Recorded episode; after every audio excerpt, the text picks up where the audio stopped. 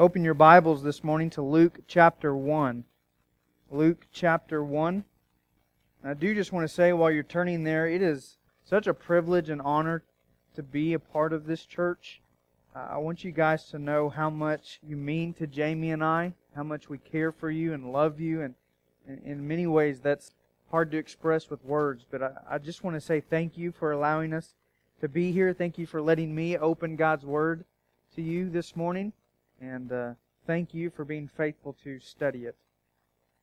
We find ourselves yet again in Luke chapter 1, but this time in a different passage of Scripture. We find ourselves now turning our attention and looking at the birth of Jesus being announced. And so this is the first explicit passage in Luke's gospel mentioning Christ. And so this is an exciting time for us. We've looked at John the Baptist, we've looked at Zechariah and Elizabeth, we've looked at Luke's intent for writing this gospel, we've looked at what we can learn about God and his interaction with people, but now we get to turn our attention to Jesus. We get to study Christ and see what Luke has to say about our Lord. So this passage we come to this morning, it is one in which we should stand in humble adoration of as believers. Because here we find the story in the beginning and the announcement from the angel that our Messiah, our Christ, our God is going to come into flesh, going to come into humanity, going to come into the earth for us. And so this passage is one that causes great celebration in our hearts. And so I'm excited to come to it. I'm excited to look at it. I'm excited to see what Luke has to say about our Lord Jesus, even from the beginning of his coming to earth. But, like with Zechariah and like with Elizabeth, there's something that we can learn here first about the servants that God has chosen to use in the birth of Christ, particularly Mary and Joseph. There's something we can learn about the life of Mary and the life of Joseph that is greatly important for us, impactful for us. What we see in Mary's life here in this passage is an outstanding example of faith. An outstanding example of what it means to trust in God. Faith, it really is the central foundation of our Christian belief system, isn't it? It's the central subject of how we live as children of God. Everything about our walk with Christ is built upon faith. And in my first few years of ministry, I've learned something quite clear and quite common among believers. We struggle with following and submitting to God in faith. It's a real issue for us. We want to know the next step in life. We want to know the outcome. We want to know the means of getting to a certain place. We want to know our destination in life, what God would have us do with our lives. Faith is a great issue of our hearts. But sometimes, we've all learned by experience, I'm sure, sometimes God calls us to step out in faith, not knowing our next step not knowing what's coming next, not knowing even our final destination, the outcome, or how He's going to bring a thing about. Sometimes God asks us to do things in this life that seem impossible, that seem difficult, that seem daunting, and He asks us to do them in faith. All the complexities of our life, all the issues in our lives. We wonder, how's God going to reconcile this? Is God going to resolve this? How is God going to bring me through on the other side? What do I need to do about this? And often God's answer is wait, be patient, trust, and have faith. God looks at a man like Abraham and he says, Go, I want you to go to a place where I'll eventually tell you pack up and leave everything and just start going, and I'll tell you where you're going to end up. And in life, He does the same thing for us, right? Trust Have faith, go, do this, and I'll give you the details later. And we struggle with that. We struggle with submitting to God in faith. And what I mean by that statement is that it is one thing to submit to God. And, and I mean submitting to God's known will, God's known decree, God's known commandments, God's known conviction. We open up the pages of Scripture, we see what God desires of us, what God expects, what God commands us, and we submit to those things. So it's one thing to submit to God's known will, it's quite another thing to submit to God in faith. When He gives you instructions to do something, and you don't know the outcome of that something, you don't know the means of accomplishing that something. That's what we see with Mary and Joseph in this passage today. God calls Mary out to do something in faith that she can't even fully understand. And so it's in that light that I want us to examine this passage this morning. That I want to examine the announcement of Christ concerning Mary and Joseph. Because they are a couple unlike any other couple in Scripture. They're a couple unlike any other couple that's ever lived. And they are called to submit to God in faith, not certain how the events described by the angel are going to play out, how they're going to come about. They're called to submit to God in faith in the face of a daunting task. Zachariah and Elizabeth, they're charged with raising the forerunner to the Christ. Mary and Joseph are charged with raising the Christ. Daunting task. They're called to have faith in the midst of something they can't do on their own, something they can't completely understand, something they can't even explain. But God says, I'm calling you to this. And so faith is the issue that we want to look at this morning, particularly submitting to God in faith. Because Mary does that. Mary's an outstanding example of faith, an outstanding example of following God in faith. And so we want to ask the question quite naturally, don't we? What was it in Mary's life that caused her to trust God in the midst of unforeseen and inconceivable circumstances?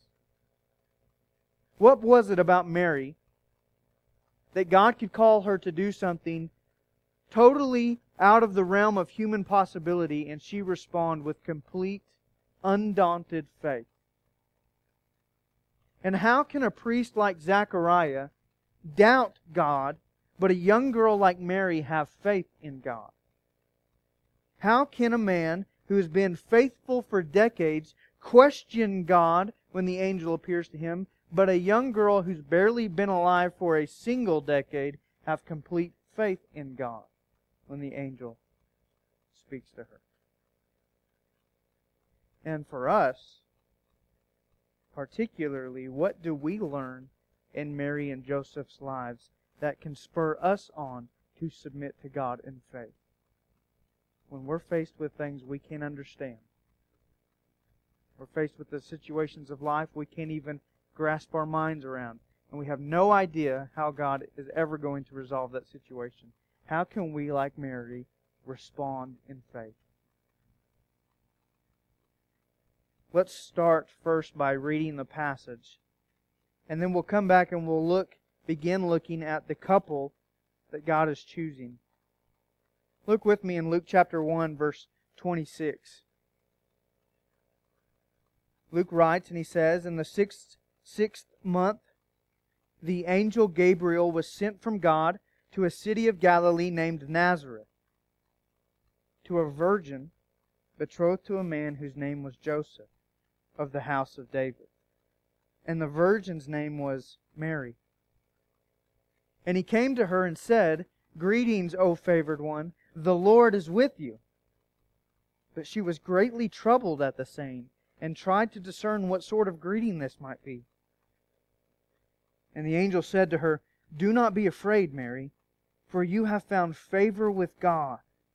And behold, you will conceive in your womb and bear a son, and you shall call his name Jesus. He will be great and will be called the Son of the Most High. and the Lord God will give to him the throne of his father David, and he will reign over the house of Jacob forever. And of his kingdom there will be no end. And Mary said to the angel, How will this be, since I'm a virgin? And the angel answered her, The Holy Spirit will come upon you, and the power of the Most High will overshadow you. Therefore the child to be born will be called Holy, the Son of God. And behold, your relative Elizabeth, in her old age, has also conceived a son, and this is the sixth month with her who was called barren. For nothing will be impossible with God. And Mary said, Behold, I am the servant of the Lord. Let it be to me according to your word. And the angel departed from her. The first thing we want to look at in this passage is in verses 26 and 27. They are a humble couple, Mary and Joseph. They are a humble couple. And I don't mean humble in the sense of the attitude of being humble, humility. I mean humble in possession. They don't live and they don't have an extravagant life. That's something of significance. In fact, humility in attitude and in not being encumbered by the things of the world, that humility is key to submitting to God in faith. And that's what we find in Mary and Joseph. They're a humble couple. So we see here in verse 26 the angel, the same angel, Gabriel, that appeared before Zechariah in the temple, is now sent to visit with Mary. And I want to highlight a simple phrase there. He's sent from God. That's important for the passage. Because that means everything the angel has to say comes from God. He has divine instruction to give a divine message to divinely chosen servants. That's the angel's purpose in coming. And what we see in the angel coming sent from God to Mary and Joseph is that just as God chose Zachariah and Elizabeth, He's also chosen Mary and Joseph. For the same reason He chose Zachariah and Elizabeth. To prove that what is going on in their life is something only He can get credit for. What's going to happen with them is only something He can receive the glory for. But although they're chosen like Zachariah and Elizabeth were, they are vastly different from Zachariah and Elizabeth. They stand in complete contrast to the older couple. First, Zachariah and Elizabeth, they're well known and they have positions of authority. They're well known because Zachariah is serving as priest in the temple. Everybody knows who the priest is and who's serving, who's burning incense. They also have positions of authority because Zachariah is priest in the temple, dictating what's to be done at a certain time reciting the rituals, and so on and so forth. Mary and Joseph, they are not well known, and they have no positions of authority. Zachariah and Elizabeth, they've been married for many years. They're now older and they're more mature. They have the wisdom of experience. Mary and Joseph are not even married yet. They're young, and they lack experience. Zachariah and Elizabeth, they have tried for children unsuccessfully many times. Mary and Joseph haven't even tried for children yet. They are, by all accounts, different from Zachariah and Elizabeth, and they are in a more humble estate when the angel appears to them than Zachariah and Elizabeth were. They're vulnerable before God. We even see that with some signs of their humility in the passage. Like, first, they're from Nazareth. The angel sent to a city of Galilee called Nazareth. He's not sent to Jerusalem, Jerusalem like we would expect the Messiah to be born in. He's not sent to Jerusalem like he was with Zachariah and Elizabeth. He's sent to this little city of Galilee called Nazareth. And really, that term city is misleading when it pertains to Nazareth. Because the Greek word for city does not denote population like it does today, it denotes communities. Nazareth was an insignificant, obscure little town. And by the best archaeological evidence of the day, during the time of Mary and Joseph and the life of Christ, Nazareth had no more than 500 people living in it. It is only mentioned 12 times in the entire Bible. And all 12 times it's mentioned in the New Testament in connection with Jesus. That means it's not mentioned once in the Old Testament. That's how insignificant Nazareth is. It's not mentioned in any other extra biblical Hebrew writings.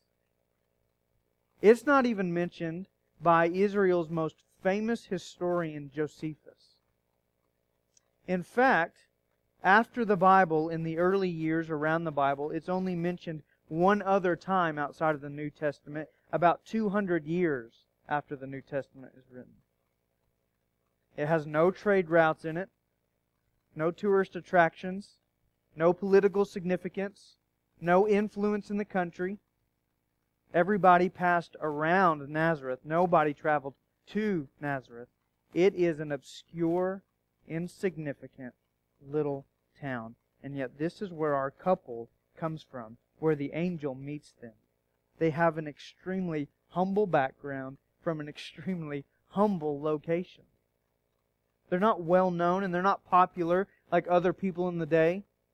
Wouldn't you think that Christ would be born to the high priest or the king or somebody of influence? Mary and Joseph are plucked out of a little town in northern Israel. Yes, they do come from the house and lineage of David, as the angel points out there, as Luke points out in this passage. But they by no means live like David lived. They may have royal blood in their line, but they're not living like royals. Other texts in the Bible tell us that Mary and Joseph were poor. They couldn't even afford the right sacrifices at the temple. They had to settle for the poor man's sacrifice. We know from other texts, Joseph is merely a carpenter, not a wealthy, powerful businessman. He builds things with his hands for a living. They have a meager existence. They are a humble couple. And that's the couple the angel comes to. That's where he finds them in this humble existence. And then Luke tells us two things about Mary the same two things. He calls her a virgin twice. That's the only description he gives of Mary. He tells us about Zachariah and Elizabeth. They're righteous and blameless before the Lord. But he says nothing about Mary's character. She's a virgin. And in fact, the word that he's using to describe Mary's virginity would never be used to describe a married woman. It is only used in Scripture to describe a young girl who's never had any sexual relations. We learn from that word that Mary's young.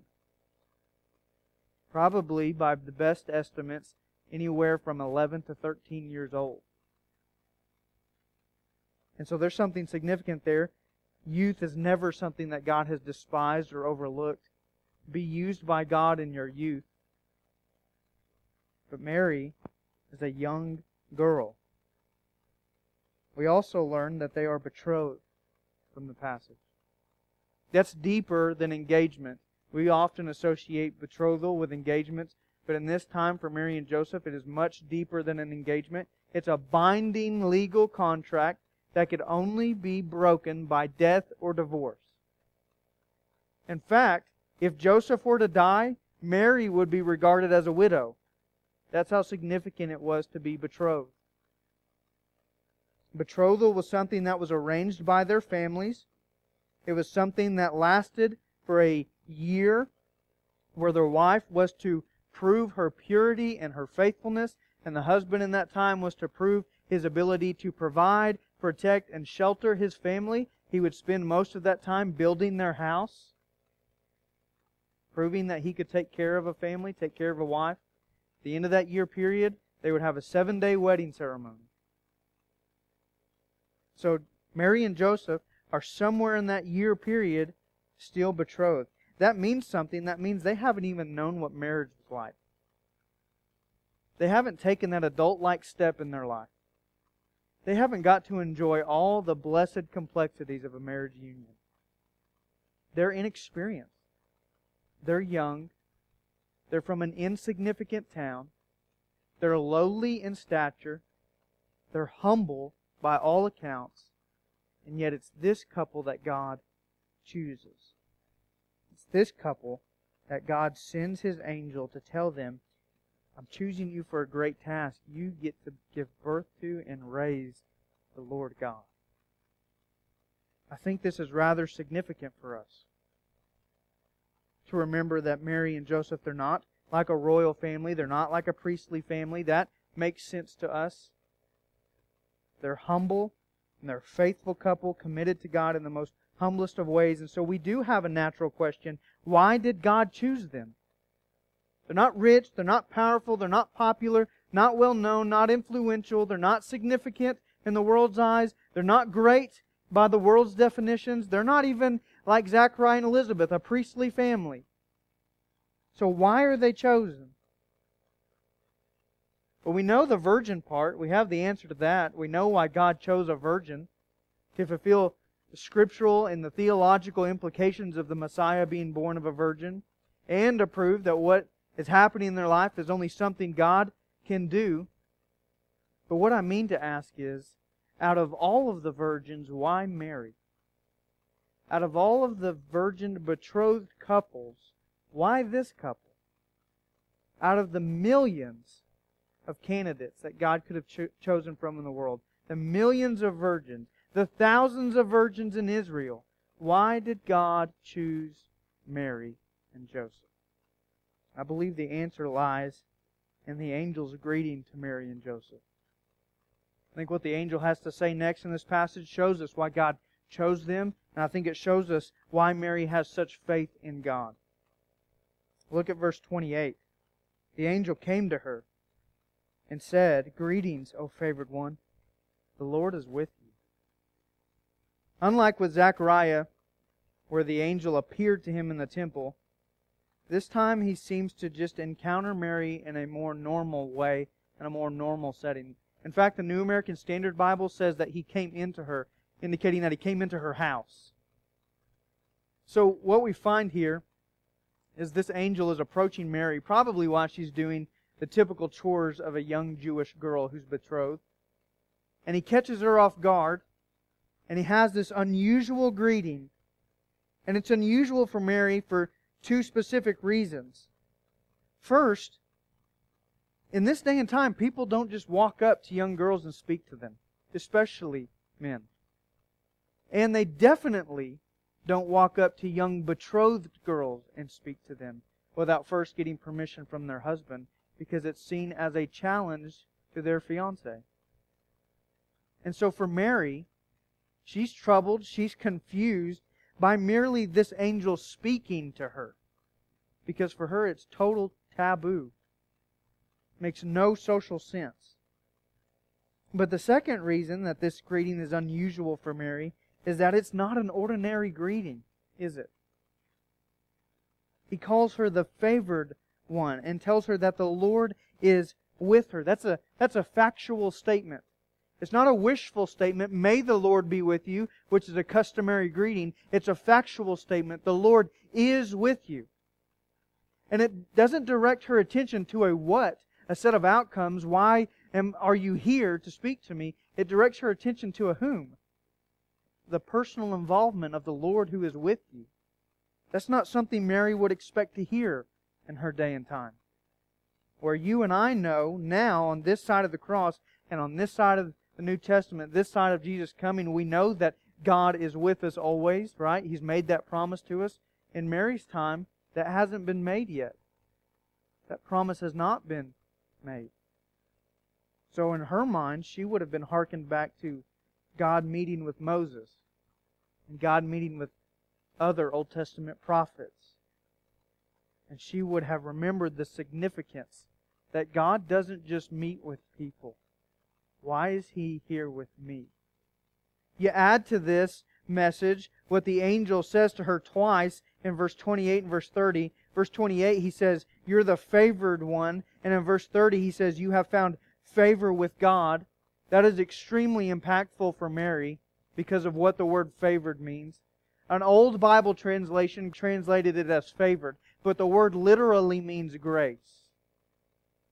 The angel looks at Mary and says, You have been favored with grace. Well, now we can understand why Mary's confused. Now we begin to understand why Mary is caught off guard. She's minding her own business, probably doing her own chores, and all of a sudden, this person begins to talk to her and says, You've been favored with grace, and the Lord God is with you. What does that mean? He doesn't just meet with people. Not in Mary's time. He doesn't just pour His grace out on people like this. Not in Mary's time. Of course, she's confused. Verse 29. 29. Of course, she's greatly troubled and trying to understand what this greeting might be. What does it mean? Mary's fear and confusion, it doesn't come from what she saw, like with Zechariah, when he saw the angel and was afraid. It comes from what she heard. You've been favored with grace, and God is with you. The word here that Luke uses to describe Mary's troubled state is stronger than the word he uses to describe Zechariah's fear. It's stronger than the other words that's used when people encounter heavenly creatures and are afraid. In fact, this is the only time the word's used in the Bible. And it's interesting to me that a person with the most faith is more perplexed and more fearful at the greeting of an angel than those with little or no faith at all, because they understand what it means that the Lord is with them. They understand the significance that God is showing them grace. And so, why, out of all of the virgins, did God choose Mary? Because He favored her with grace. Nothing in her own life deserved God's attention. Nothing of her own merit, her own ability, deserved the right to give birth to Christ. God was gracious to Mary. She knows this. Why can Mary submit to God in faith? That's our question for this morning. What makes Mary so faithful in the face of seemingly impossible human circumstances? It's because she was impacted and changed by God's grace. The Catholic Church teaches that Mary is a dispenser of grace, that she's a giver of grace. They pray to Mary for grace. They pray to Mary to let them into heaven. They pray for their deceased ones to let for Mary to let them into heaven. They think Mary dispenses grace, but that's not what we find in the passage, is it? Mary's not a dispenser of grace, she's a recipient of grace. That's why she's so astonished.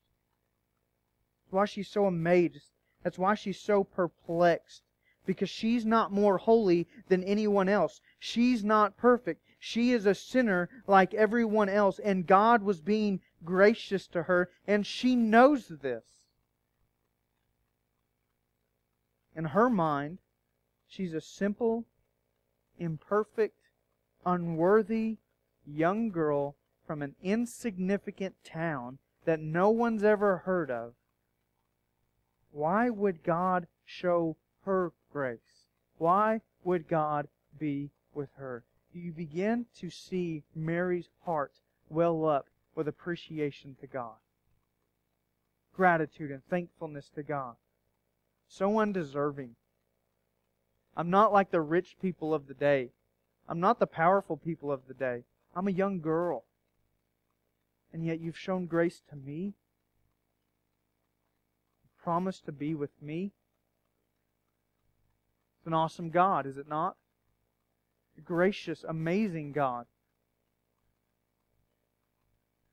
This troubled confusion of Mary, that's the natural response of a humble person who has great reverence for God, of a person who has a high view of God and realizes their humble estate before Him, their natural response when He shows them grace is perplexity. Why would you, why are you gracious to me? I'm so undeserving, so not worthy. So Mary, she's been completely and totally impacted by God's grace, completely moved by God's grace in her life. That He would choose her for such a task as this. That He would send a messenger to say, The Lord is with you. We ask the question again what helps us in our submitting to God? It's the same thing that helps Mary. being impacted by God's grace. Mary has faith in God. Mary trusts in God because if He's willing to show her such grace, why would He not take care of her in her life? Why would He not be there every step of the way? The same is true for us. You think about the grace shown to us through Christ. You brought nothing to the table. You don't make God more glorious. You don't make God more perfect. You don't make God more worthy. And yet He still loves you enough to save you. You add nothing to Him.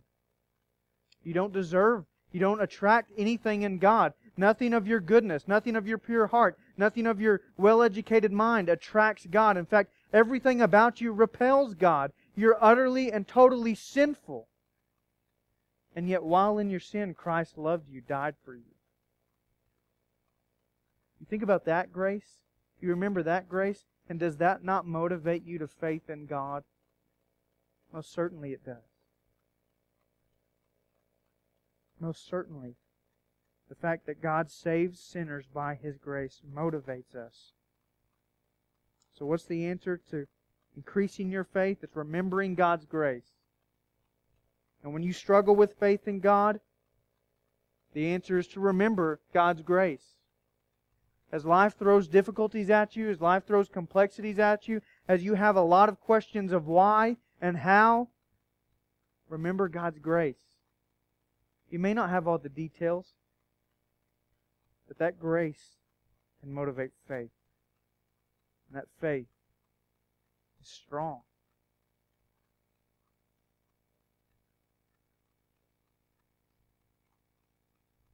Let's move on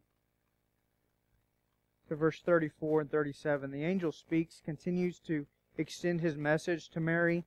In verse 31, you've, you've been favored with grace. The Lord is with you. Verse 31, and you're going to have a son, and he's going to be Jesus. He's going to be great. All these things in verse 32 and 33 describing Christ. He's going to be great. He's going to be the Son of the Most High. The Lord God's going to give to him a throne. You're not royal in any way, Mary. You have no influence, but the son that you're going to have is going to be the king of the universe. And he's going to reign forever, and his kingdom will have no end for eternity. And Mary's natural response is a genuine curiosity, right? She begins to realize that God's calling her to do something beyond her, something she can't do, something she can't comprehend, and yet she is totally undeterred because she's been impacted by grace. And so in verse 34, she asks a genuine question. And it's almost exactly, exactly like Zechariah's question. It's a question of how. It's what they both ask, Zechariah and Elizabeth. They're both asking it for obvious reasons, obvious human obstacles. Zechariah is too old to have children, so how's this going to happen? Mary's too young to have children. She's a virgin. How's this going to happen? And yet Mary's response is in glaring contrast to Zechariah's response. Zechariah responds out of doubt and receives discipline. Mary responds out of faith and receives reassurance. That's the difference between the two. Zechariah has little faith, Mary has great faith. Faith that's rooted in the grace that God has shown her. Faith that's rooted in the promise that the Lord is with her. And so she has that sincerely curious question how? She believed what the angel told her. She believed that all these things were going to come to pass, that they would be true, but she didn't understand how it could happen. How can I have a child without a male being involved? How can I get pregnant outside of marriage? How can I do something so contrary to nature and yet it come to pass? And so the angel explains to her something that she still can't fully understand. The Holy Spirit's going to come upon you. God's going to overshadow you. And that child you're going to have is going to be holy. He'll be called the Son of God, Son of the Most High. Before I go any further, let me just first dispel the barbaric notion that some people believe that God had sexual intercourse with Mary. That is totally false. Utterly disgusting and false. Found nowhere in Scripture, and that's even proven by the angel's delicate language in speaking to Mary. Holy Spirit's going to be with you. God's going to overshadow you. He's referring to the Holy Spirit's creative agency in doing a miracle in Mary's womb. This isn't like the mythic gods that the readers of Luke's gospel would have automatically thought of. All of the mythic gods who had relations with human beings. That's not this God. This God's more powerful than that. He doesn't need human functions to do something. He creates out of nothing. So that's what's going to happen, Mary. A miracle is going to be performed in you. Something unexplainable, something you won't be in control of, something beyond human reason. The angel even knows that Mary's going to have a hard time understanding this, that it's going to seem impossible, so he gives her an example. That example is Elizabeth, your relative, Elizabeth. She's in her old age having a son, and God's doing it in her. And she's been pregnant for six months already. And then he gives an important statement to Mary nothing will be impossible with God. And Mary's the uh, Elizabeth is the example of that. Nothing is impossible with God. And what is remarkable remarkable about that statement is that Mary has no further questions. Not another one arises out of her heart. Not another one arises out of her mind or out of her mouth. She's completely and totally satisfied. She's faced with something that is humanly impossible, that's socially unacceptable, something she's never heard of, something she can't even understand, and yet she's satisfied with the answer that nothing's impossible with God. Okay. I get it. And then Mary gives the greatest response in faith that you find in Scripture. So far up to this point, let's just retract just real quick. She's been surprised by the angel greeting her, surprised that she's found favor with God, found grace in God, surprised that the Lord is with her because she is nobody in her mind. She's surprised at the child that she's going to have. She's surprised by how she's going to have that child in her virginity and that that child's going to be the long awaited Messiah. And yet she can respond in verse 38 by saying, Let it be to me according to your word. Mary won't be able to understand the whole situation. She won't be able to even explain the situation to her family and her friends. She'll never understand why God was gracious to her out of all the women in the world. She'll experience persecution even from her husband until the angel speaks to Joseph in Matthew's account and reaffirms him. She'll be labeled an adulterer. She'll be labeled an outcast. She'll endure hardships from the rest of society. She knows that she'll also be laying aside her reputation for the rest of her life. There goes Mary, who had a child out of wedlock. And yet, her response is, I am the servant of the Lord. Let it be. I'll lay aside my human reasoning. I'll lay aside my future marriage if that has to be the case. I'll lay aside what people think of me. I'll lay aside my reputation for the rest of my life. I'll lay aside my popularity, my influence. Nobody will come to me for advice. I'm the adulterer. I'll lay aside all of that to follow what the Lord has in store for me. What a powerful response. There's no response of faith that's ever been made like Mary's. God has called many people to do many things that they can't understand, and none of them have responded with the abandonment and the trust that Mary responds with.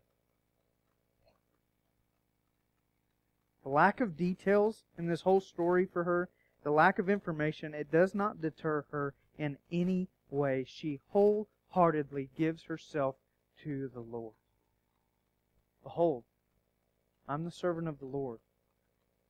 Let it be to me according to your word. She actually calls herself a slave. I'm a slave to the Lord. That's who I am. Everything about me I give to the Lord. Whatever it is, I belong to the Lord. Whatever He desires me to do, I may never understand all the complexities and all the difficulties that this birth is going to bring, but I will trust the Lord. And don't you think she had the same heart when she saw this baby hanging on the cross, bleeding for something He never did? And she says, Let it be according to the will of the Lord. Your heart's going to be pierced, Mary. Your soul's going to be in pain and anguish because this child that you raise, this child that you love, he's going to suffer and die for no reason other than to save humanity from their sins. He's guiltless, but will be killed as a criminal. Let it be according to the will of the Lord. I am the servant of the Lord. Selfless, faithful response made by one who understands the grace that God is showing her. How else could she get through this? How else could this preteen girl respond to God in such faith? She's been impacted by His grace. He's made a difference in my life. He chose me when I was not worthy to be chosen. He's promised that He's with me when He could be with anyone else. Church, that's what it looks like to submit to God in faith. Not knowing the outcome, not knowing the end goal, not, not knowing how it's going to come about, but still trusting God.